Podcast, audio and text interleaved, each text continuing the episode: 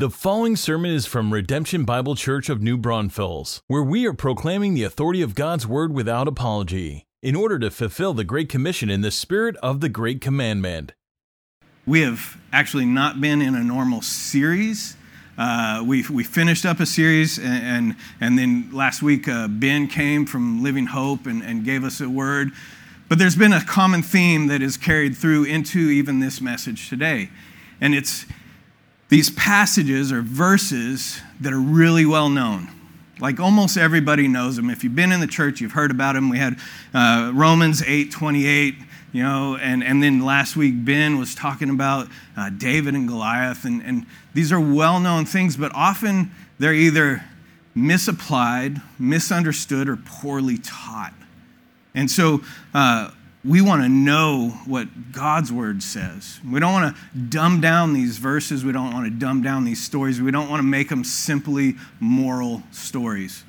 We're going to continue that today as, as we look at a very, very common parable. In fact, even if you haven't been in the church, like I didn't get saved till later in life, and I knew this parable, right? I knew it from when I was a kid. It's the Good Samaritan.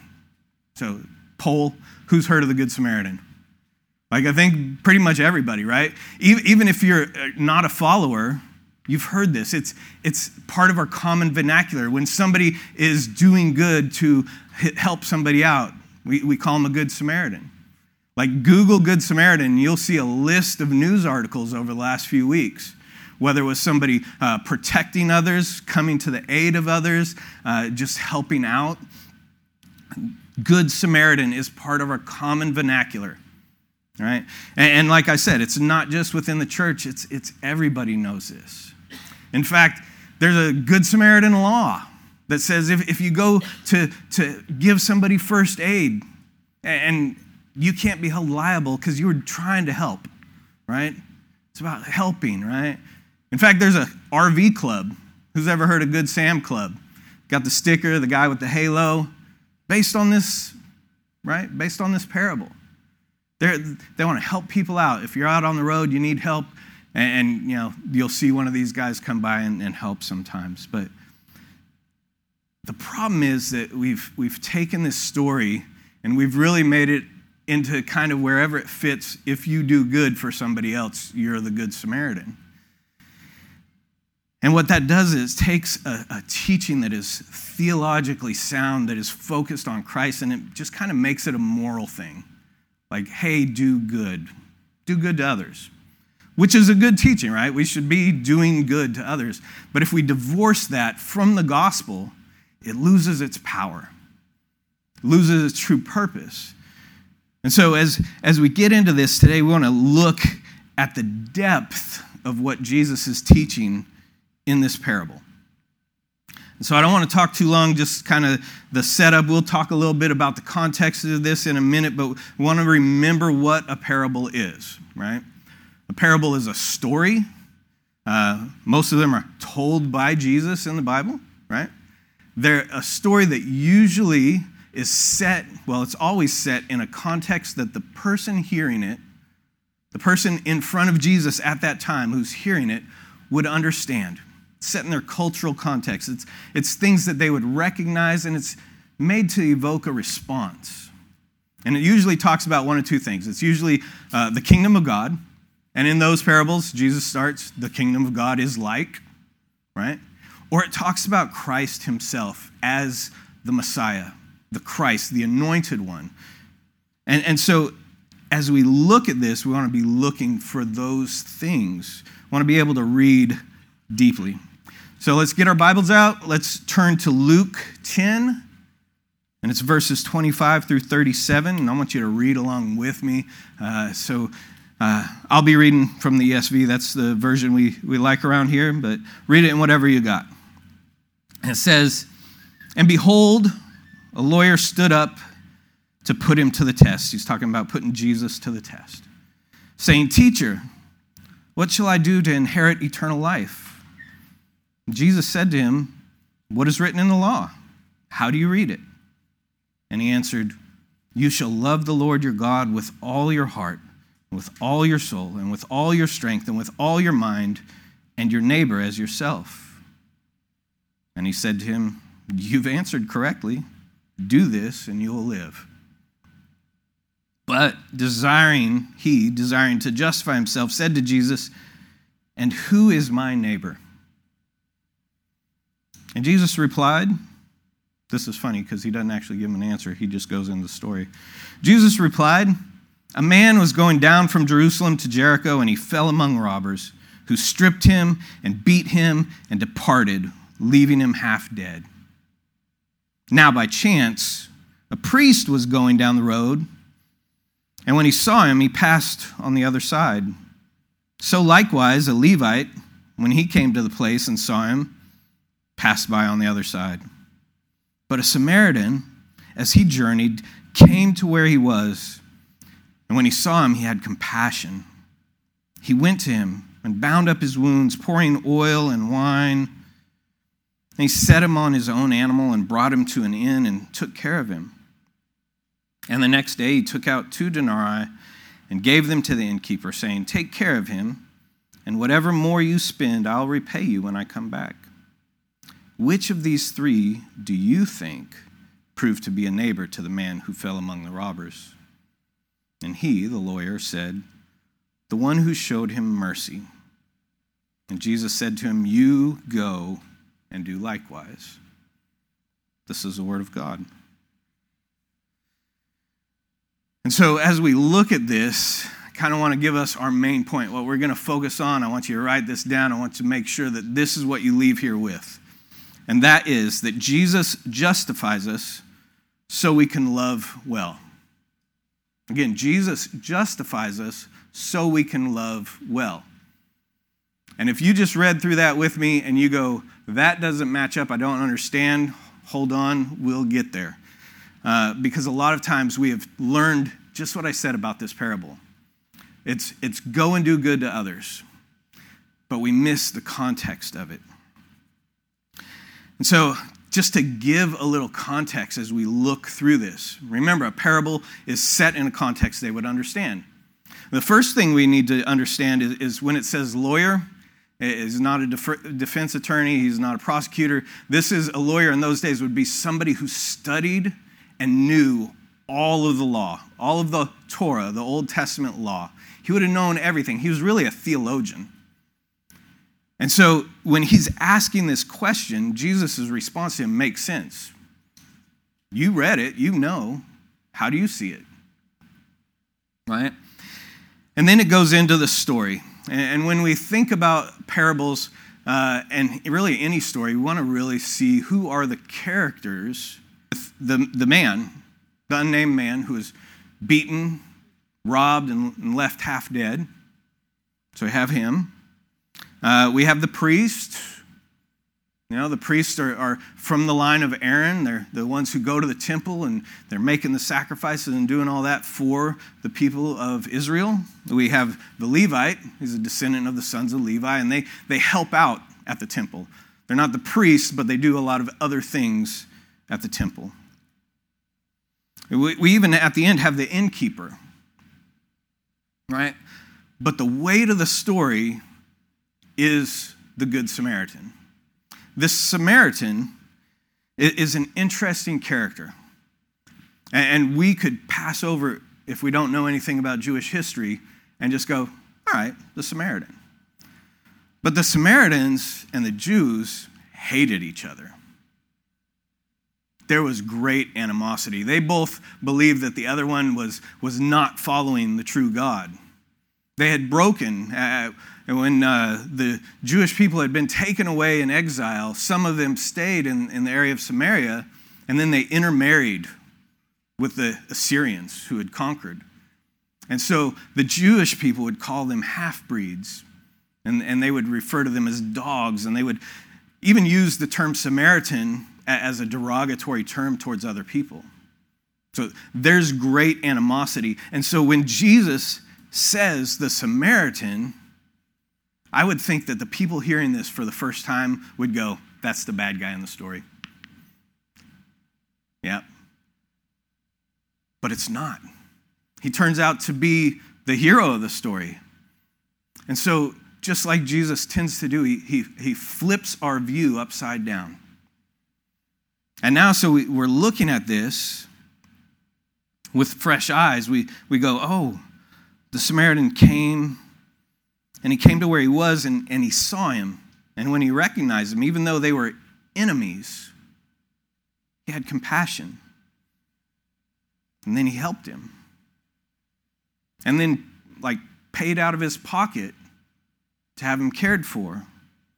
And what I want you to see in this, as we said, a parable talks about either the kingdom of God or Christ. I think that he is showing us that the Good Samaritan is him, it's Jesus. And so Jesus is the good neighbor in this story. He's the good neighbor who has compassion. And so we, we, we see that the Samaritan comes upon this man. He sees him beaten and broken. And I'll tell you, when I'm reading this, that was me. That was me before Christ came and looked on me with compassion. I was beaten, I was broken, I was stripped and robbed. I was left half dead. I was spiritually dead. And this is how we are before we are brought home by Christ, before we are brought into his family, before we're adopted. We're half dead. We can do nothing. So I want you to think about that. That that was you and that was me. But Jesus looked on us with compassion, right? Jesus loved us even when we were sinners. He saved us even when we were rebels against him. And so this Samaritan looks with compassion, just like Jesus looks on us with compassion. And if, if you read the word, you'll, you'll see this happen a few times. But one of them that it reminds me of is before Jesus enters Jerusalem for the, the week, the Passion Week, right? Before he knows he's going to the cross and he looks, and it says he looks on it with compassion. There's sheep without a shepherd. And this compassion drives us to action. There's, there's a big difference, I think, and it might be just, you know, semantics, but if, if you look on somebody with pity, you go, oh, I feel really bad for them. And then you keep rolling, right? But if you have compassion, it's something that stirs in your heart and it should move us to action. For Jesus, it moved him to a sacrificial action.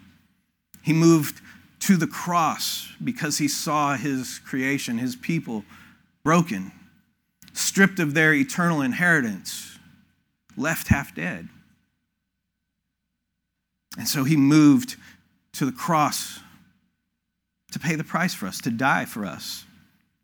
And that's what we see displayed in the parable. The Samaritan, even as he looks on an enemy, has compassion, and then he is, oh, I feel bad for that guy.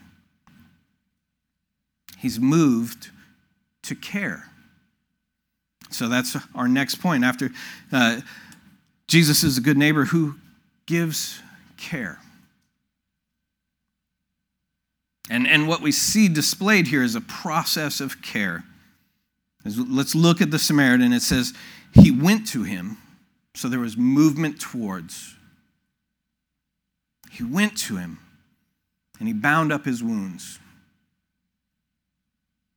And it says that he poured oil and wine on him. And what we'll see is, is in those days, wine was a remedy for cleansing, right? It was an antiseptic, it would cleanse the wound, it would clean it. So he comes in and he's cleaning the wound, he's making the person clean. And it also talks about the oil, and that was another remedy that would have been known to those people. You'd pour oil on a wound to soothe and so, just like Jesus sees us, is driven by compassion to move towards us, to come near, and he cleanses us and he soothes us. And So, I, as you're thinking about these wounds, it's easy because the, the parable talks about physical wounds. There's cuts, you know, there's gashes, whatever. We, we can picture that really easy, but I don't want us to get fixated just on physical wounds. Because there's a spiritual element to this story. We've seen that connection. We see Jesus, and, and so we start looking at the spiritual elements. So, not just physical wounds, which he does, he heals us from physical wounds, right? But from soul wounds, from our, our wounded emotions, our wounded spirit, when we've been hurt, when we feel like we've been left half dead. And he comes in and he cleanses us and he soothes us and he binds us up. And the funny thing is, physical wounds, I don't know about you, like I've had a few, right? I got scars, got some physical wounds. They healed up pretty good now. You know, there might be little lasting effects, but but soul wounds, those emotional and, and Spiritual wounds are deep, these are eternal wounds. And apart from Christ coming, apart from Him cleansing and soothing us, these wounds don't heal. And the eternal impact of those wounds, that's it. Like, it's going to be forever. And so we, we want to think about this picture in this parable and focus on that those wounds that he binds up. He washes clean. He soothes us. And it doesn't stop with an initial treatment. Like he doesn't come in and go, one time you're cleansed, you're soothed, I bound you up, all right, he's, he leaves. Like that's not what the story says. There, there, there's a continuum of care the, the initial treatment stops, but he continues his care. We see that the Samaritan in this parable puts the man on his own animal, his, his donkey. And we might miss this, but if that guy's riding, guess what I'm doing? I'm walking.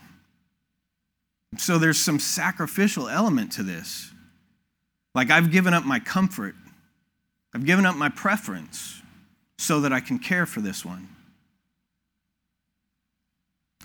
You want to make that connection? Think about the Garden of Gethsemane. Giving up preference and comfort so that we could be cared for. So, care usually has this sacrificial component. If nothing else, it takes your time. Sometimes it costs money. Sometimes it's just time. Sometimes it's an emotional expense to, to care for somebody who's going through something.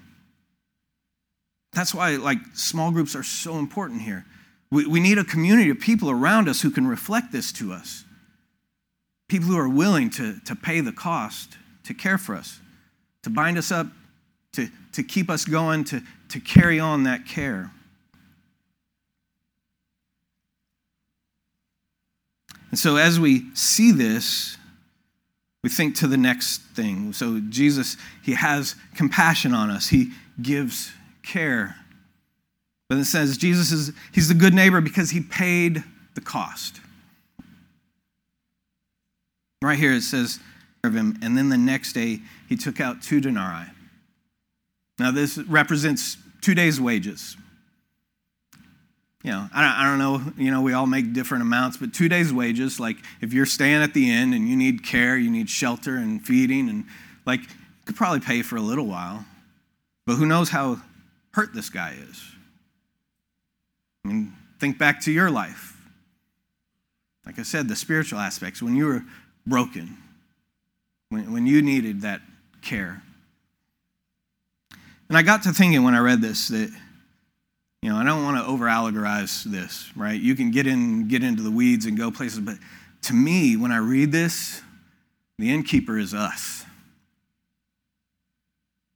Right? The innkeeper is us. Jesus brings those who are hurt and broken, who he has cleansed, he has made well, and he puts them in our care as the church, the redeemed people of God. And he charges us. In, in, in the parable, it says, Take care of him, and whatever more you spend, I will repay you when I come back. Charges us with the care for each other.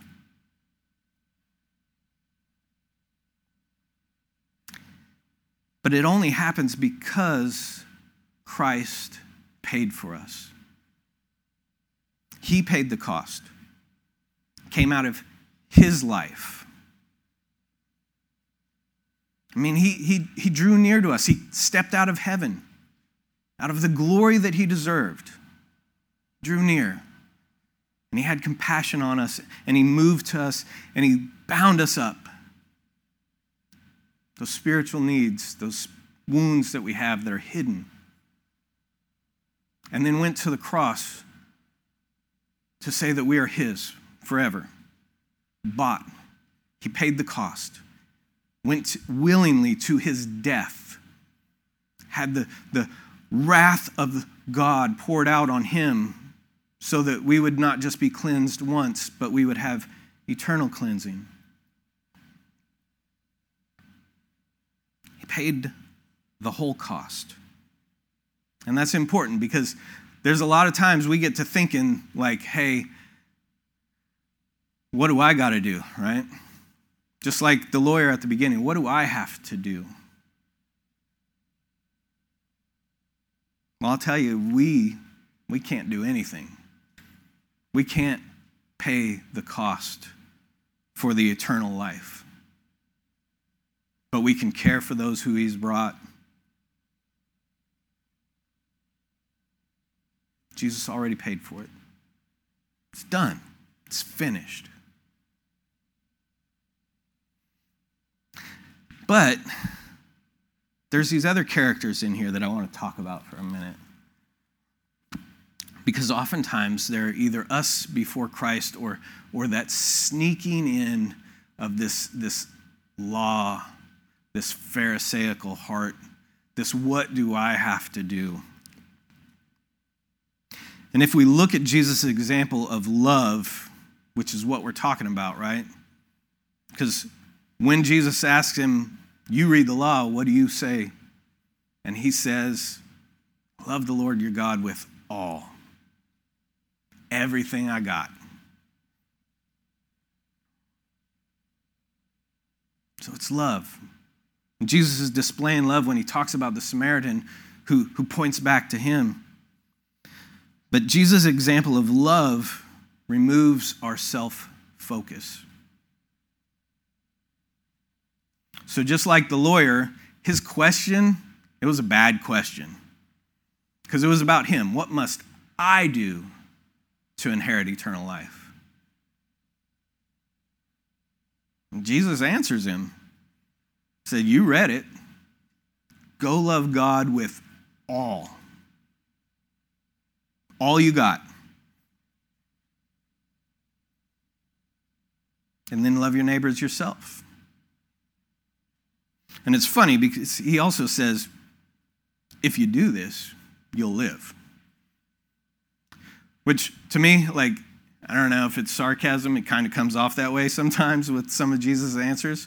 And I will tell you, if you're a sarcastic person, it's not a spiritual gift unless you can do it as good as Jesus. So just don't even try it. All right? He's like, all right, you know the answer, smart guy, go do it.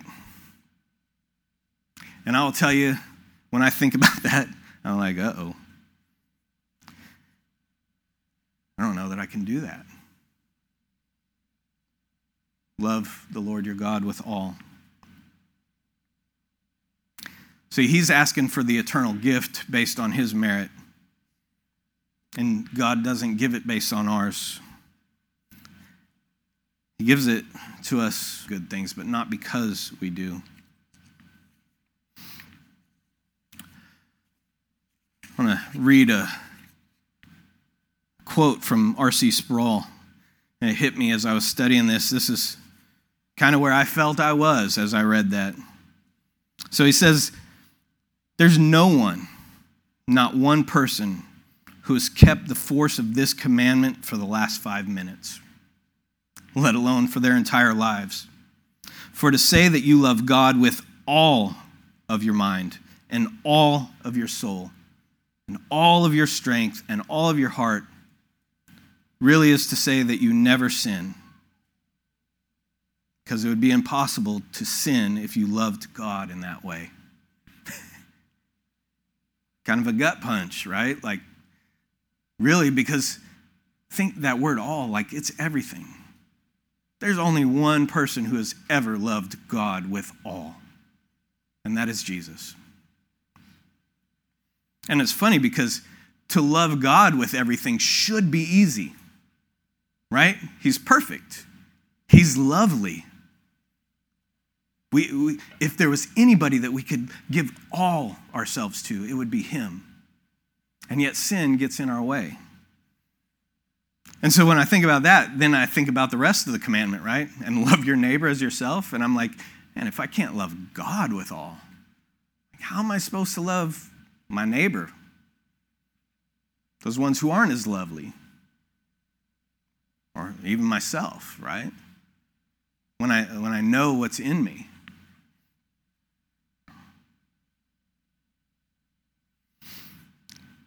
And I want us to think on this for a minute. I want us to really look as we think about this lawyer and as we even look at the other two characters, the, the priest and the Levite, right? These are good religious people. And for context, if, if you were hearing this in that setting, like I believe he was talking to them, he was in Bethany outside of Jerusalem, and they would know this road that is described. This road that comes down from Jerusalem, it literally comes down, like the elevation is different, like 3,500 feet. It's like a 17 mile walk or donkey ride. And it was known, even into the 1800s, commentators and historians would refer to this road as a place where bandits would come. It was a dangerous place to travel. And so it makes sense that this man's hurt and, and beaten and broken and lying there, right? That, people go, oh, yeah, that, that happens. I understand that. But then we get this priest who is supposed to be this godly representation. And he comes and he walks on the other side of the, the road. Doesn't want to get doesn't want to get involved. A lot of times we want to give this guy a break and say, well, you know, there was, you know, those purity rules. Like maybe he was cleansed and pure for his, his duties in, in Jerusalem at the temple. But, but it says he's coming down the road, right? He's heading back to Jericho where a lot of the Levites and priests lived. He's done with his duties. What we see here is, is comfort and preference. And maybe he was worried, like, hey, I don't want to hang around. Obviously, there's bandits nearby. I want to get out of here. But to show the priest and then the Levite as well doing this would have a great impact on the hearers. And they would go, it's not just the following rules, it's the compassion.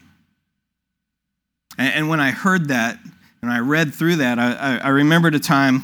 So we used to live out in Virginia, and, and I worked uh, 35 miles south of, of Washington, D.C., or I worked in D.C. and lived 35 miles south, and uh, we had to travel I 95. So think of I 35 like times 10. It's horrible.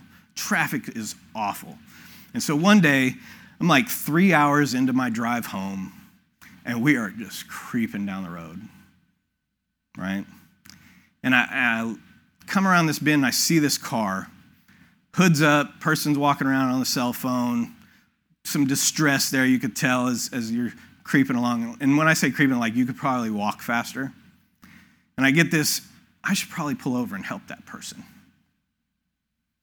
And then that inner lawyer starts talking to me. Man, you've already had a long day. You're already going to be late getting home. You know, the, the kids, you might not see them before they get into bed. Man, it's going to take time. You know, what if they need you to hang out? And then I start making excuses. Well, I don't know how to fix a car. What am I going to do? They're on the phone. Maybe somebody's already coming. All the excuses, all the reasons. and I creep on by them. And then felt like a worm. I mean, like it stayed with me. I still talk about it now, right? Like I was like the priest and the Levite because I had pity, but I didn't have compassion.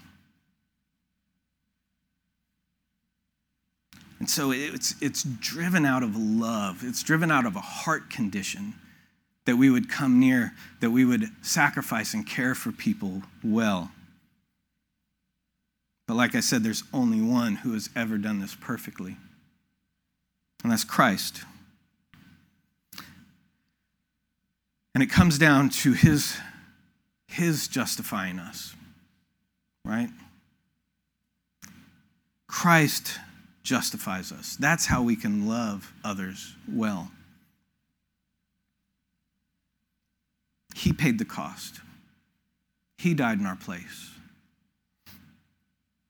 And it's because He justified us that we can love God and our neighbors well.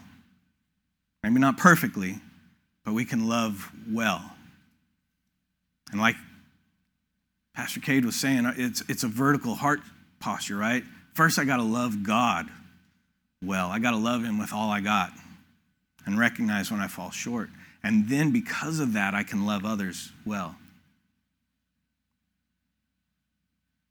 So, as we reflect on the love that Jesus has lavished on us and modeled for us, I want us to think about how this applies in our life. Because there's not a checklist. You can read through this, and, and, man, you can pull out all the laws. Like, I think there's 600 and something Old Testament laws. Like, you can try and keep them all. But then you got to go back to what Jesus said. All right, you know them, live by them. If you do them all, you'll live. You want eternal life? Do it all perfectly. And we can't. We can't justify ourselves. It's impossible. But deep down, we, we want that, right? What's my checklist? I got to go to church. Got that one done this week. Got to go small group. All right, good. You know, what, what's your religious checklist look like? And if it's not out of a heart of love, we're going to blow it, right? And so we want to reflect Christ. And so it brings us back to our, our starting point, right? We are justified. Jesus justifies us so we can love well. Are you loving well? Well, as we continue, the, the worship team's going to come back up. We are going to sing as a form of worship. This drives our heart to love well. And as we go out this week, we can reach out to those people we can be moved by our compassion to care for others well. We can be the innkeeper. As a body, we can care for those who Christ has redeemed. So if you'll pray with me, we'll continue our worship. Father, we are amazed by you. And we don't sit regularly enough and look at your loveliness. Lord, we, we should love you with all, everything in us, every moment. And so we confess, Lord, we, we don't, but we want to. We want to love because Christ loved. And we know we can reflect Christ because he justifies us. He paid the cost. He finished the work. And now it's just trying to be more like him each day. So, Lord, put that in us. Make our hearts ready. We're going to get the chance this week as we go out to reflect love to a broken world, a world that's half dead. So we ask you, Lord, give it to us. Give us that compassion that would move us to love like you, Jesus. As only in your name, our Lord, our Savior, our healer, our Redeemer, that we pray. Amen.